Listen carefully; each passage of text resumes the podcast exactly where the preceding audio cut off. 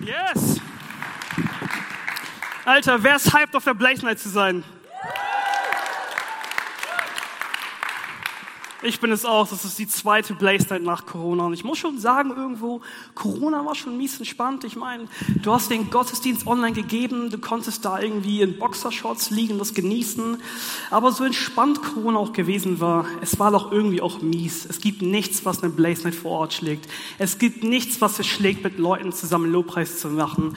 Es gibt nichts, was es schlägt, in so viele nice Gesichter zu gucken. Deswegen, hey, nochmal einen fetten Applaus dafür, dass wir Blaze Night haben dürfen.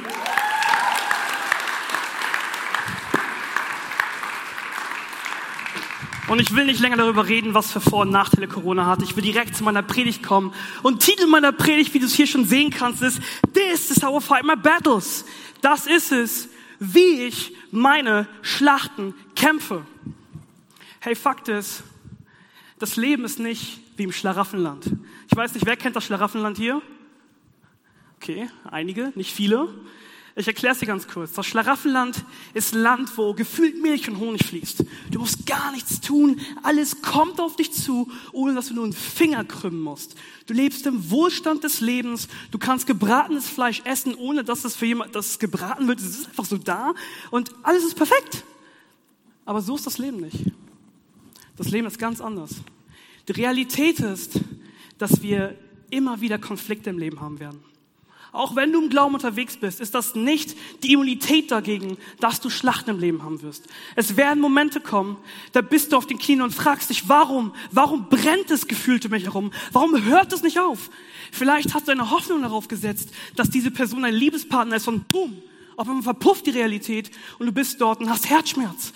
Vielleicht hast du einen Familienmember verloren, ein Familienmitglied, für die, die äh, sehr, sehr traditionell Deutsch sprechen. Ich habe viele Anglizismen hin und wieder.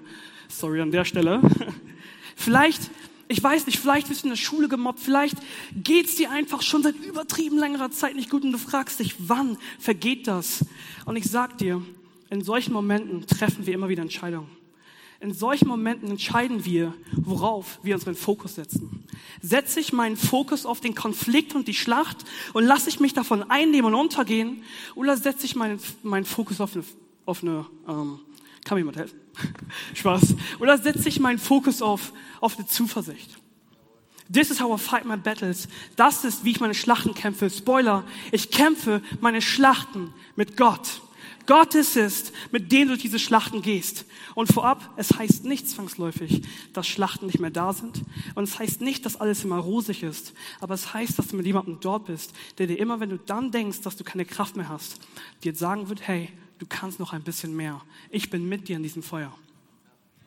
Und bevor ich gleich in die Bibelstelle gehe, möchte ich erstmal vorher beten. Wir beten immer vor Predigten, vielleicht bist du zum ersten Mal heute hier. Ich bete immer gerne vor Predigten. Pastoren beten immer gerne vor Predigten, weil wir daran glauben, dass wir Gott dadurch einladen und weil wir es nicht aus eigener Kraft tun wollen, sondern am besten mit ihm zusammen. Das ist, glaube ich, immer besser. Und deswegen fange ich mal an zu beten. Herr Vater, ich danke dir für deine Gnade. Ich danke dir dafür, dass du so ein guter Gott bist, Jesus. Ich danke dir dafür, dass du Blaze Night trotz Corona einfach möglich machst, Jesus. Und ich bete, dass du diese Predigt nutzt, Gott, dass es nicht ich bin, der spricht, sondern du durch mich durch, Jesus. Und dass wir einfach eine richtig coole Blaze Night haben. In diesem Namen. Und die ganze Church sagt, yes, das habe ich von Tarek abgeguckt. yes, ich steige mal direkt in die Bibelstelle. Und die erste Bibelstelle, die ich heute nehmen werde, ist Epheser 6, 10 bis 11. Yes. Im Übrigen, meine Brüder, seid stark in dem Herrn und in der Macht seiner Stärke.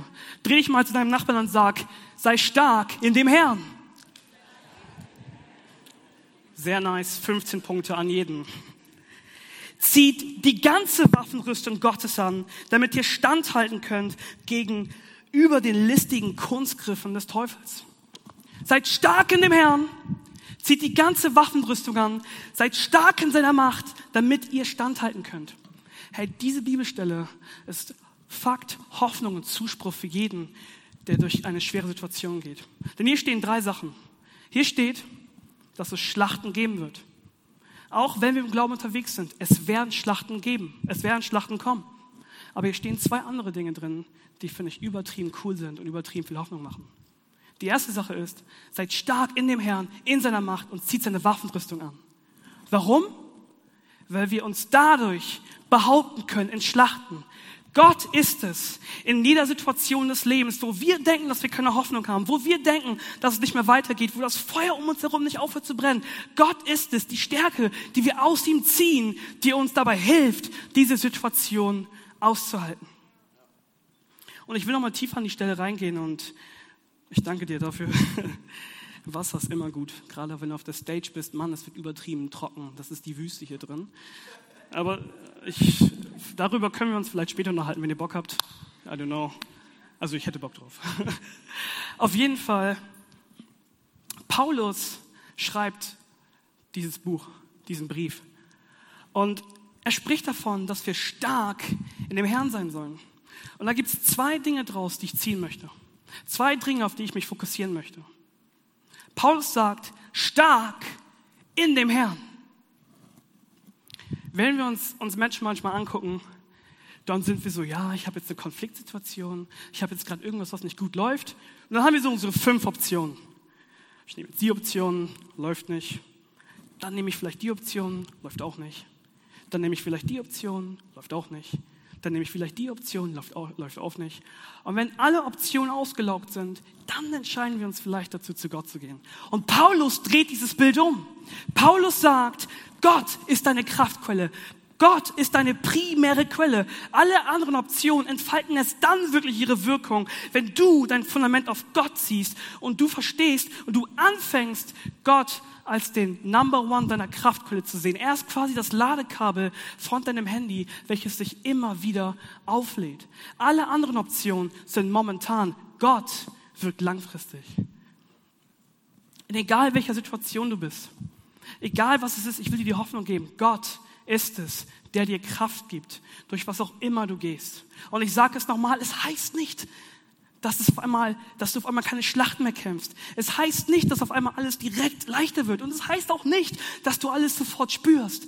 Aber es heißt, dass du die Vergewisserung darauf hast, dass da jemand ist, der mit dir durch dieses Feuer geht. Und Paulus sagt noch was, beziehungsweise er benutzt ein Wort vor stark, nämlich seid. Wisst ihr, seid ist sein und sein ist werden. Und werden ist mit einem Willen verbunden. Worauf will ich hinaus? Kleiner Exkurs. Gott, er hat dich vorherbestimmt. Und ob du es glaubst oder nicht, ob du gläubig bist oder nicht, es gibt eine Sache, die ändert sich nicht, nämlich er hat dir einen Auftrag gegeben. Und das ist nicht irgend so ein Nonsens-Christentalk aus dem 21. Jahrhundert, hey, ich bin der Motivationsredner und gebe dir eine gute Gefühle. Nein, es ist die Wahrheit. In Epheser lesen wir, dass Gott uns vorbestimmt hat. Er kennt A und O unseres Weges. Er, weiß, er kennt den Anfang und das Ende. Er kannte dich lange bevor deine Eltern darüber nachgedacht haben. Naja, du weißt schon. Wow, hat er nicht gesagt. Ah, okay, ich muss runter, sorry. Nein, er kennt deinen Weg. Und in der Bibel steht auch, dass wir ein Licht der Welt sein sollen. Ups. Falls ihr es vielleicht gerade gesehen habt, Johannes 8, 12, Ihr seid das Licht der Welt. Was tut ein Licht? Es nimmt Einfluss auf die Dunkelheit und erhält. Gott sagt uns auch, wir sollen lieben, so wie er uns geliebt hat, damit andere Menschen erkennen, dass wir sein Jünger sind. Ob du es willst oder nicht, Gott hat dir einen Auftrag gegeben. Das ist ein Fakt und das ist eine Wahrheit. Und auf diesem Weg, den er schon kennt, ist er quasi dein Navigator. Er ist derjenige, der die Karte deines Lebens kennt.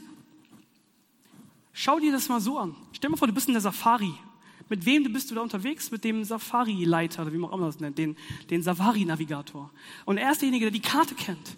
Er kennt den Anfang des Weges und das Ende des Weges auf dem Ziel, auf dem du dich befindest. Und auf jeder Safari wirst du auf Hügel, Hürden oder was auch immer stoßen, was dir Schwierigkeiten bereiten wird. Vielleicht wirst du die Orientierung verlieren. Aber ich will dir eine Sache sagen. Paulus sagt seid, weil seid sein ist. Und sein ist eine Konstante, es ist eine Regelmäßigkeit. Paulus möchte, dass wir regelmäßig an dem Navigator dran sind und immer an ihm festhalten, denn der Navigator erkennt deinen Weg. Und dort, wo eine Schlucht ist, zeigt er dir, wie du rübergehen kannst. Dort, wo du die Orientierung verlierst, zeigt er dir den Weg und zeigt dir, wie du dich rumnavigierst. Er ist derjenige, der dich kennt. Er ist derjenige, der dir in jeder Situation die Hoffnung geben kann. Aber lasst uns, das Wichtige ist, dass wir nah an ihm dran sind. Wisst ihr, so häufig, wenn Schlachten kommen, sagen wir mal, Gott, wo bist du? Gott, wo bist du? das Witzige ist, er ist immer right here. Er ist immer genau da. Und er guckt uns an und er wartet sehnsüchtig darauf. Er wartet sehnsüchtig darauf, dass wir seine Hand ergreifen. Und wir, wir sind uns häufig die, die sich distanzieren. Wir gehen nie lang. Und dann kommt die Schlacht und wir sehen nichts. Paulus möchte, dass wir unseren Fokus neu richten auf Gott und dass wir konstant nah bei ihm dran sind und seine Hand ergreifen. Gott möchte dich hochziehen, wo es dir an Kraft mangelt. Dort, wo du schwach bist, möchte dir Gott zeigen, dass du stark sein kannst, wenn du mit ihm unterwegs bist. Paulus möchte dir sagen, dass egal was los ist, egal welche Schlacht, Gott möchte dir zeigen, wie groß er ist, indem er dir zeigt, wie groß du durch ihn sein kannst. Und so häufig stehen wir uns im Weg. So häufig stehen wir uns vor dieser wunderschönen Sache im Weg. Es ist diese, diese Hoffnung und auch gleichzeitig der Zuspruch. Alles, was du tun musst, ist dich auf Gott zu wenden. Er ist nie weg, er ist immer da und er wartet sehnsüchtig darauf. Das ist so eine unglaubliche Hoffnung. Alles, was wir tun müssen, ist nah bei ihm sein und die Schlacht an ihn abgeben. Und trotzdem halten wir uns selbst manchmal davor ab, das zu tun. Und ich will in eine Bibelstelle gehen, die das, finde ich, relativ gut thematisiert. Ich habe mir hier Postnotizen gemacht, damit ich nicht lange suchen muss. Und ihr seht, wie schlecht ich daran, bin, äh, Bibelstellen schnell zu finden. Auf jeden Fall geht es um eine Stelle Matthäus 18, Vers 1 bis 5.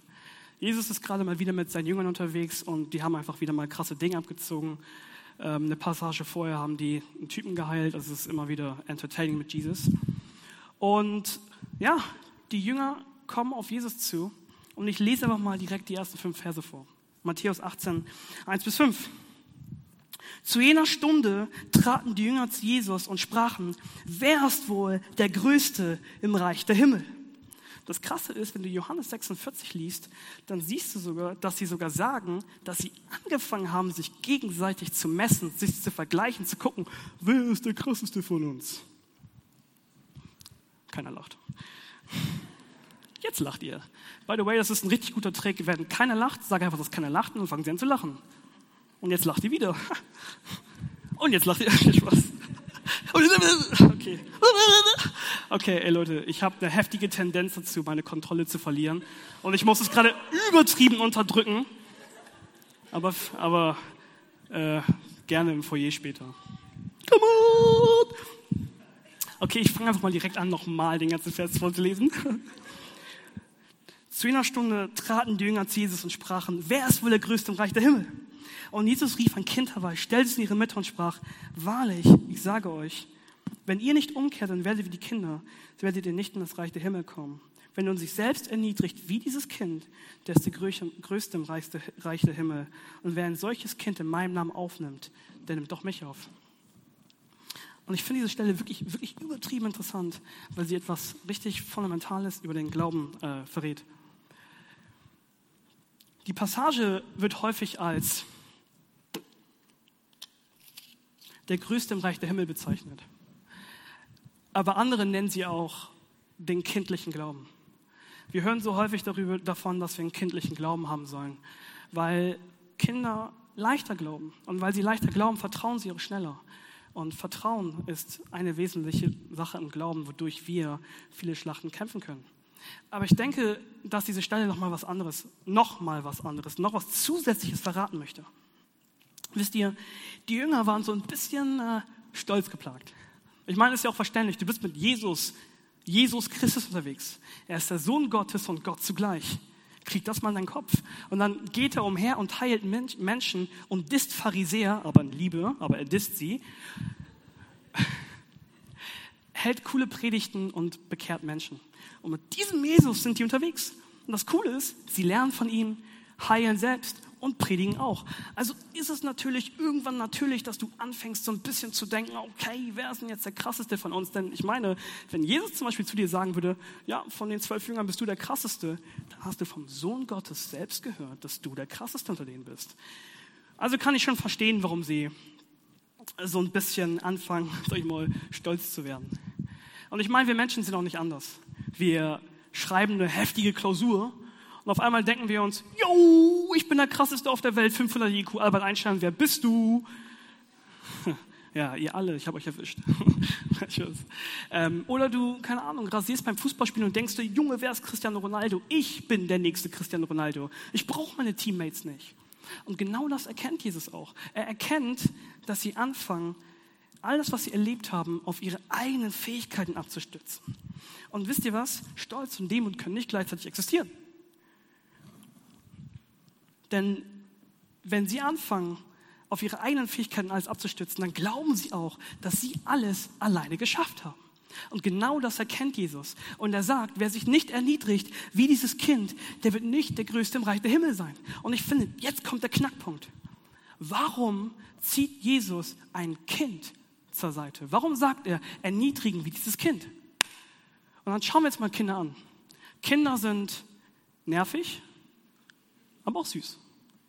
Sie sind frech, aber auch süß. Sie sind nicht so wirklich empathisch, aber auch süß. Und sie können dir auch krass auf die Nerven gehen, aber ich feiere Kinder trotzdem. Ich will unbedingt auch Kinder haben. Nicht, dass du jetzt denkst, dass ich irgendwie so ein, ne? Auf jeden Fall, Kinder haben so viele interessante Eigenschaften, aber eine Sache, die sich, über kind, die sich bei Kindern niemals ändert, ist, dass sie einen gemeinsamen instinktiven Reflex haben. Was macht ein Kind, wenn es Schmerzen hat? Es ruft Mama, Papa und dann kommt Mama, Papa runter und auf einmal siehst du, wie das Kind anfängt, sich zu beruhigen. Wenn das Kind Angst hat und im Bett liegt, dann ruft es Mama, Papa und die Eltern kommen runter und auf einmal ist das Kind ruhig. Wenn das Kind die Orientierung verliert, dann, dann ruft es Mama und Papa und auf einmal hat es nicht mehr das Gefühl, dass es Angst um den Weg haben muss. Kinder verstehen, dass Eltern das wissen, was sie nicht wissen. Kinder verstehen, dass wenn sie bei ihren Eltern sind, dann gibt es nichts, wovor sie Angst haben müssen. Wenn sie dort auf dem Bett sind und sie denken, da ist ein Bösewicht, dann rufen sie Mama, Papa und dann kommen die Eltern und auf einmal denkt sich das Kind, was willst du machen, Bösewicht? Ich habe meinen Vater und meine Mutter hier. Geh mal lieber weg jetzt. Was willst du jetzt hier machen? Das ist ein schlechter Kampf für dich. Ich bin halb Russe, by the way. Nicht? Ist das nicht offensichtlich? Oh, wow, okay. genau. Und so ist es auch mit Gott. Ein anderes Beispiel. Cristiano Ronaldo. Cristiano Ronaldo wollte der beste Spieler der Welt sein. Und für manche ist er es auch. Aber Cristiano Ronaldo verstand eine Sache. Er wird niemals einen Titel gewinnen und niemals der beste Spieler der Welt sein, wenn er nicht Teammates hat, von denen er abhängig ist und auf die er vertrauen kann. Michael Jordan, der meiner Meinung nach beste Basketballspieler der Welt, und wenn du es anders siehst, dann liegst du grundsätzlich falsch. Let's go.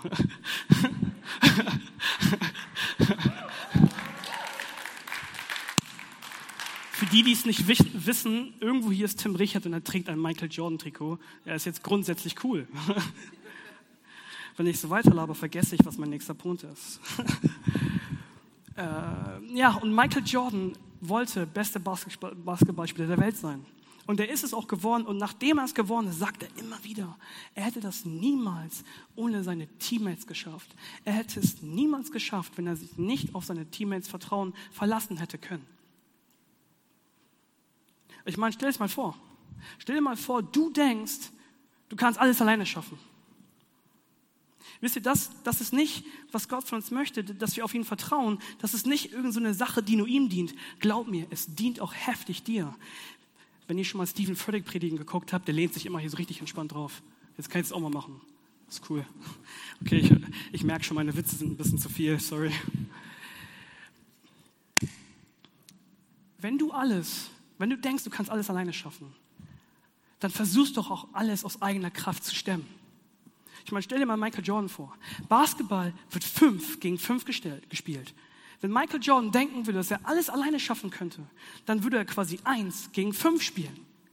Wenn Cristiano Ronaldo denken würde, dass er alles alleine schaffen könnte, dann würde er eins gegen elf spielen. Und wenn du so auf dem Feld bist, wenn Michael Jordan so auf dem Feld stehen würde, würde er dann jemals von einem Titelsieg träumen? Ich glaube nicht. Warum? Weil er dann alles aus eigener Kraft machen müsste. Und realistisch betrachtet wären die Umstände aus eigener Kraft viel zu krass, als dass er es irgendwie bewältigen könnte. Und genauso ist es mit Gott, beziehungsweise es ist anders mit Gott. Mit Gott unterwegs zu sein, ist es zu verstehen, dass auch wenn du vielleicht alleine bist, er die anderen vier Spieler auf dem Feld ausmacht. Wenn du eins gegen elf bist, ist Gott quasi der, der die anderen zehn Spieler auf dem Feld ausmacht. Gott ist die Quelle deiner Kraft. Und mit Gott unterwegs zu sein, bedeutet, dass dort, wo es dir an Kraft mangelt, dort, wo, deine, wo, du, wo du anfängst, schwach zu sein, da fängt Gott gerade erst an. Und Gott weiß das. Er weiß, dass dein Leben, dass die Dinge, die dich plagen, eine andere, eine andere Wirkung auf dich haben, wenn du deine Hoffnung etwas setzen kannst, was größer ist als diese Situation. Wisst ihr, was anfängt, wenn wir alles aus eigener Kraft zu beziehen, aus eigener Kraft zu tun, dann verkleinern wir die Vision dann verkleinern wir die Perspektive. Du bist in dieser hoffnungslosen Situation und du versuchst alles aus eigener Kraft zu machen. Und weil du es aus eigener Kraft machen möchtest, sieht es für dich hoffnungslos aus.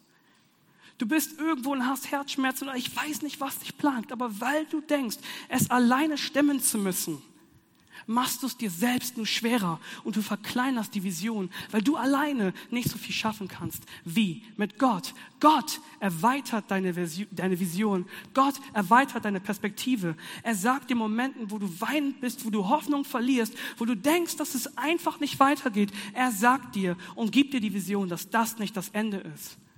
Diese Situation ist endgültig. Ich bin ewig. Ich bringe dich rüber. Ich habe das Universum geschaffen, die Erde. Ich bin größer als die Umstände. Und weil du weißt, dass du mit ihm unterwegs bist, weißt du auch ganz genau, dass du durch diese Situation gehen kannst. Und ich sage es nochmal. Gott möchte dir zeigen, wie groß er ist, indem er dir zeigt, wie stark du durch ihn sein kannst. Gott ist größer als die Umstände. Jede Schlacht in deinem Leben ist ein Indiz dafür, wie groß Gott ist. Lasst uns das als Fokus nehmen. Wenn eine Schlacht kommt und eine Hoffnungslosigkeit kommt, dann lasst uns einfach umso mehr Gott preisen. Weil er größer ist als die Situation. Was auch immer in deinem Leben gerade ist, was auch immer gerade hoffnungslos erscheint, ich möchte dir sagen, leg deine Kraft auf Gott. Vertrau auf ihn. Er ist größer als dieser Umstand. Und er will dich in diesem Feuer, er will dich durch das Feuer führen. Es gibt eine coole Story in der Bibel, ich habe ein paar mehr Bibelstellen, die genau das ausdrückt. Und ich lese aus dem 1. Samuel 14,6. Aber bevor ich das lese, will ich nochmal einen kleinen Kontext geben. Es geht um Saul, Jonathan und seinem Waffenträger. Und um das israelische Volk das israelische Volk ist an sich schon eine wirklich coole Story, die viel über uns verrät. Ich meine, Gott befreit sie aus der Sklaverei aus Ägypten und spricht vom verheißenen Land und führt sie durch diese Wüste. Und diese Wüste ist quasi unser Leben manchmal auf dem Weg zum Ziel, zum verheißenen Land. Und das Witzige ist, dass sie eigentlich gar nicht so lange hätten überleben können in der Wüste. Aber weil sie mit Gott unterwegs waren, hatten sie immer wieder Nahrung, immer wieder Kraft und haben es geschafft, selbst in Unterzahl viele Schlachten gegen irgendwelche anderen Völker zu gewinnen. Und es steht immer explizit da, sie konnten diese Schlachten gewinnen, weil Gott mit ihnen war. Aber ich möchte auf eine ganz andere Stelle eingehen. Und dafür brauchen wir Saul, Jonathan, den Waffenträger. Saul ist jemand, der in jungen Jahren dazu gesalbt wurde, König von Israel zu sein. Er hatte unglaublich viel Potenzial, aber leider nicht wirklich den Charakter. Sein Sohn ist Jonathan. Jonathan ist ein übertrieben mutiger Typ. Er ist dafür bekannt, viele Schlachten mutig gewonnen zu haben. Und er war später auch enger Kumpel von David. Falls du David nicht kennst, vielleicht sagt dir David gegen Goliath was. Das ist der David. Und der Waffenträger war einfach der Waffenträger von Jonathan. Hier in dieser Geschichte ist Saul schon seit zwei Jahren König. Und relativ häufig kommt es immer zu Reibung, um das mal nett auszudrücken, zwischen dem israelischen Volk und den Philistern. Und deswegen stellt Saul einen Trupp aus 3000 Mann auf. 2000 für ihn und 1000 für Jonathan. Und sie ziehen los gegen das, gegen das Volk der Philister. Und dann ziehen sie los und merken auf einmal, oh meine Güte, das haben wir ein bisschen verkalkuliert. Die Philister haben einfach 30.000 Streitwagen und ich meine um die 6.000 Fußvolk. Die waren stark in Überzahl. Und für jeden, der sich irgendwie mit realistischen Dingen auskennt, heißt es, du bist tot. Und sobald das Volk von Israel anfängt zu bemerken, dass sie heftig in Unterzahl sind, fangen sie an, sich zu verteilen aus Angst. Und es bleiben noch 600 Mann mit Saul, Jonathan und dem Waffenträger. Und dann passiert etwas wirklich übertrieben Interessantes. Etwas wirklich Faszinierendes, welches cool und gleichzeitig Hoffnung für jeden in der Situation ist, der denkt, dass die Umstände gerade gegen ihn sprechen. Jonathan entscheidet sich geheim, ohne dass Saul das israelische Volk das weiß, gegen die Philister vorzuziehen. Was kurz vorher passiert, ist, dass sich ein Teil vom, Philister, vom Volk der Philister trennt und ein Vorposten, also quasi ein Teil von diesem Heer nach vorne zieht, weil sie nicht ihre kompletten Ressourcen verbrauchen wollen. Jonathan und der Waffenträger sehen das und sie ziehen alleine zu zweit gegen das Volk. Und das Coole ist, auf welcher Grundlage Jonathan denkt, dass er diesen übertrieben dummen Move pullen kann. Wer macht sowas? Und das ist das Ding. Deine Perspektive ändert sich, wenn du mit Gott unterwegs bist. Dann siehst du nicht mehr zwei gegen was weiß ich. Dann siehst du zwei und Gott gegen das. Und mit Gott bist du immer mehr. Und die Grundlage dessen entfaltet sich in 1 Samuel 14, 6. Und Jonathan sprach zu seinem Waffenträger, komm, lass uns zu dem Posten dieser Unbestimmten hinübergehen.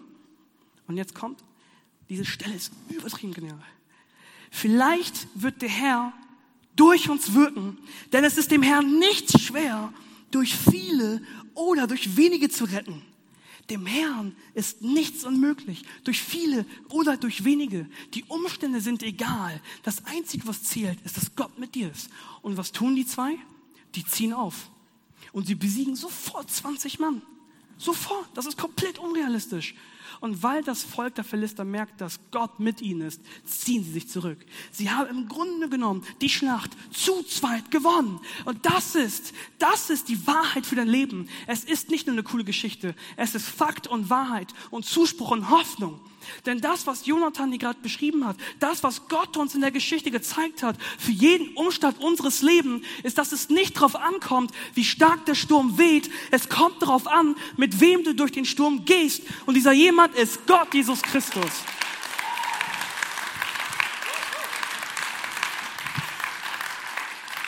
Und er ist größer und höher und stärker als alles andere. Und ich sage es nochmal. Es heißt nicht, dass es leichter wird. Und es heißt nicht, dass die Sturmzeiten gehen. Es heißt aber, dass Gott dich stärker macht. Und es das heißt, dass er dir gerade in den Schlacht zeigen möchte, was er in dich reingelegt hat. Denn er wird dir die Kraft geben, über Dinge rüberzugehen, von denen du niemals aus eigener Perspektive gedacht hättest, dass du diese Dinge erklemmen kannst. Weil Gott ganz anders kalkuliert. Es ist egal, wie wenig ihr seid. Es ist egal, ein Umstand es ist. Und es ist egal, was in deinem Leben gerade losgeht. Ich will das nicht kleinreden. Bitte nicht, verstehe mich nicht falsch. Aber ich will dir sagen, lass unseren Fokus anders setzen. Lass uns nicht den Fokus darauf setzen, was gerade alles schief läuft. Lass uns den Fokus darauf setzen, was durch Gott alles richtig laufen könnte. Gott ist es, der in solchen Situationen wirkt. This is how I fight my battles.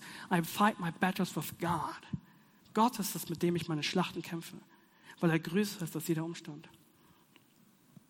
Und wir machen es häufig so kompliziert, aber es ist wirklich so einfach. Und Paulus beschreibt es hier richtig cool. Ich weiß, ich habe ein paar viele Bibelstellen, aber da ist nicht viel Kontext, deswegen trust me on that one.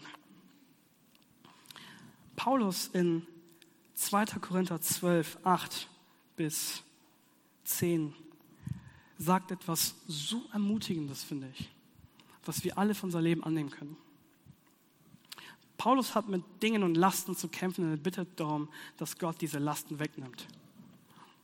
Und dann passiert was, was wie ich finde, richtig Cooles.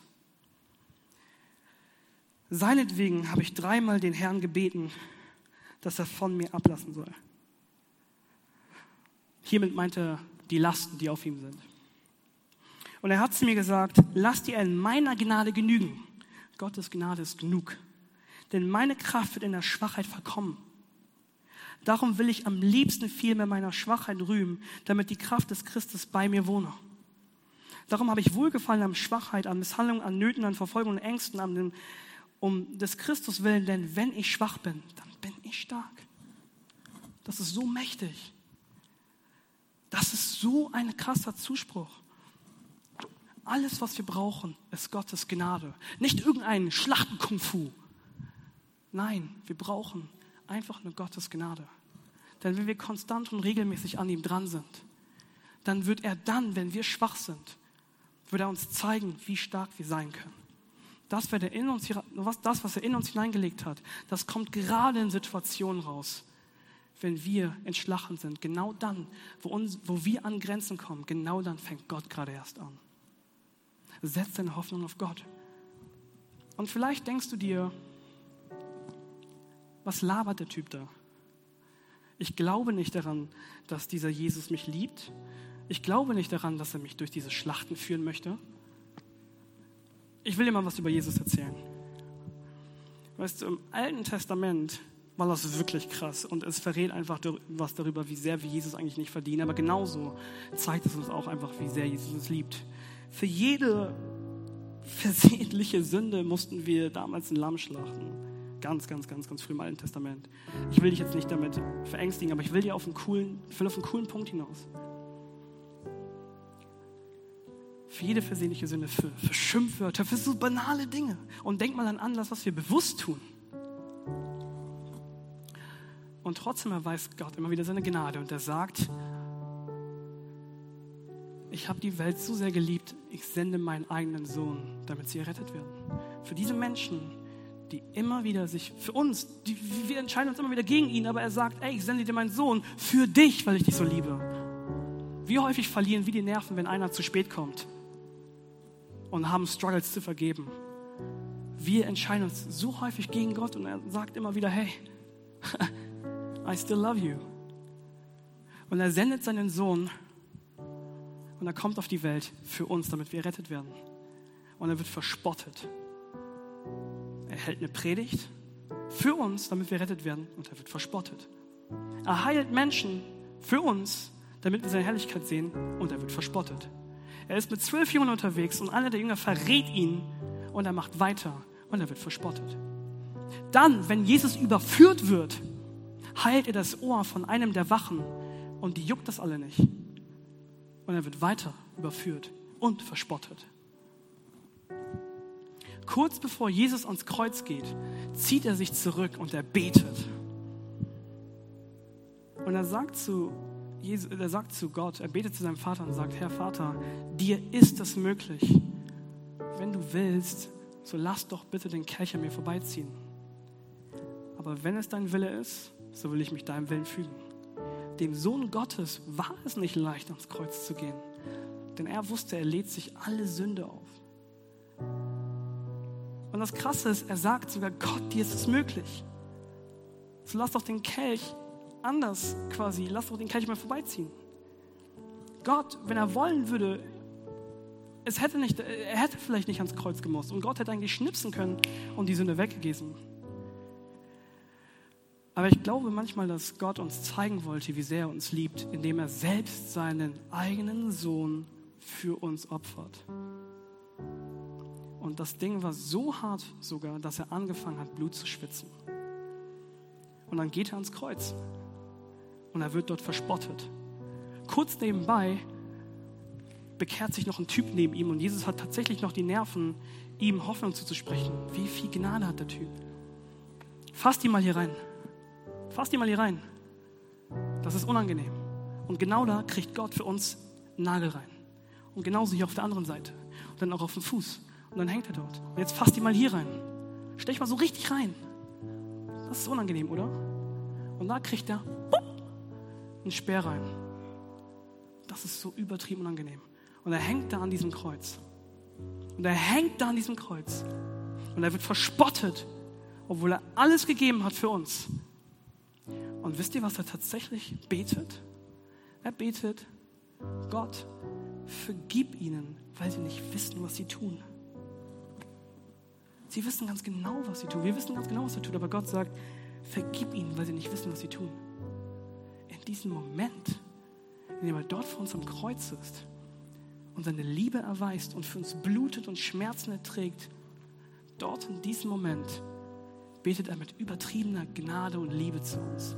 Denkst du wirklich, dass dieser Vater, wie könnte dieser Vater wirklich wollen, dass wir in Sturmzeit oder am Feuer alleine dort stehen? Nein, ich glaube das nicht. Gott hat uns so viel Liebe bewiesen. Warum sollte er als Vater für uns uns alleine lassen in dem Feuer? Gott wartet hier und er streckt seine Hand raus. Komm mal, Nico. Komm mal her. Und er wartet darauf, dass du seine Hand greifst, damit er in Sturmzeiten dich hochziehen kann. Ja, Applaus Nico. Gott liebt dich so sehr. Gott will nicht, dass du dort alleine durchgehst. Gott will, dass du mit ihm durch diesen Sturm gehst. Dort, wo du schwach bist, dort ist Gott stark. This is how I fight my battles. It may look like I am surrounded, but I'm surrounded by you. Es mag so aussehen, als wenn ich umzingelt bin, aber ich bin umgeben von dir. Er ist um uns herum. Seid stark in dem Herrn. Wenn wir in ihm sind, ist er um uns herum. Die Hoffnung für jede Hoffnungssituation ist Gott. Lass uns mal aufstehen.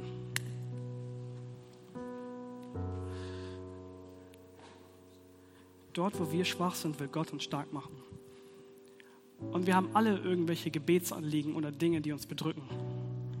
Und ich will vielleicht einen kleinen Moment nehmen, dass wir bewusst uns ausstrecken nach Gott und ihm schlachtende Gebetsanliegen zugeben. This is how I fight my battles. Wenn wir unsere Schlachten an Gott abgeben, erinnere dich daran, er wartet hier sehnsüchtig auf dich. Dann will er dich hochziehen. Er will dir die Kraft geben, die du nicht, die du nicht hast. Auch wenn du es nicht fühlst, auch wenn es manchmal nicht leicht ist, er ist trotzdem dort. Und am Ende des Tages wirst du denken, krass, danke Jesus. Lass uns alle mal einen Moment nehmen. Geht jeder für sich persönlich ins Gebet. Jetzt in dem Moment, lasst uns beten. Lasst uns Gott Schlachten abgeben. Lasst uns Gott in unser Leben beten, dort, wo wir Schwachheit haben. Dort, wo wir keine Kraft haben. Jeder für sich, jetzt in diesem Moment. Gib ihm die Gebetsanliegen ab. Glaube daran. Lass uns darauf vertrauen, dass Gott wirken wird. Auch wenn wir es nicht fühlen, auch wenn wir es nicht spüren, auch wenn es schwer erscheint. Lasst uns daran glauben, dass Gott eingreift. Lasst uns ihm das abgeben. Gott wirkt, wenn wir schwach sind. Gott verlängert den Arm. Gott gibt Kraft, wo wir denken, keine Kraft mehr zu haben, wo wir nicht mehr weiterlaufen können. Dort trägt er uns durch. Gib Gott deine Schlacht ab. Vater, ich bete, dass du bei jedem einfach bist, der Schlachten kämpft, Jesus, dass du ihm einfach zeigst, dass er nicht alleine zu sein hat, Jesus, dass du ihm zeigst, dass du die Ruhe in dem Sturm bist, Jesus, dass jeder für sich weiß, dass wenn es hart auf hart kommt, du dort bist und du trägst und du in der Hoffnungslosigkeit Hoffnung gibst, Jesus, egal was ist, Gott, du bist immer da, bitte. Herr Vater, lass uns das immer mehr spüren.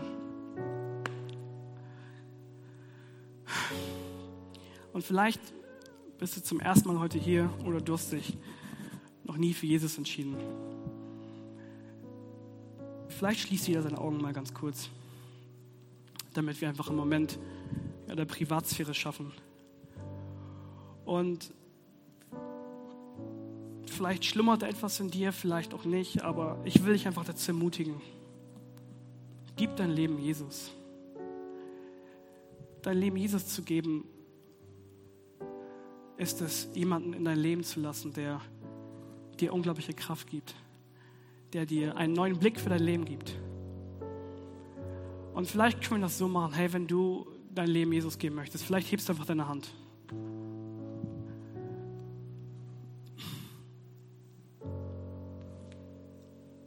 Lass uns als Gemeinde gemeinsam beten. Wenn du dein Leben Jesus gebetet, äh, gegeben hast, dann sprich das das Gebet mit. Und wir als Gemeinde sprechen einfach gemeinsam mit, okay? Herr Jesus, ich danke dir für deine Gnade. Und ich möchte dir mein Leben geben, Vater. Ich möchte keine Schlachten mehr alleine kämpfen. Ich möchte sie mit dir kämpfen. Vater, ich danke dir für deine Liebe. Von nun an möchte ich dein Kind sein. Amen.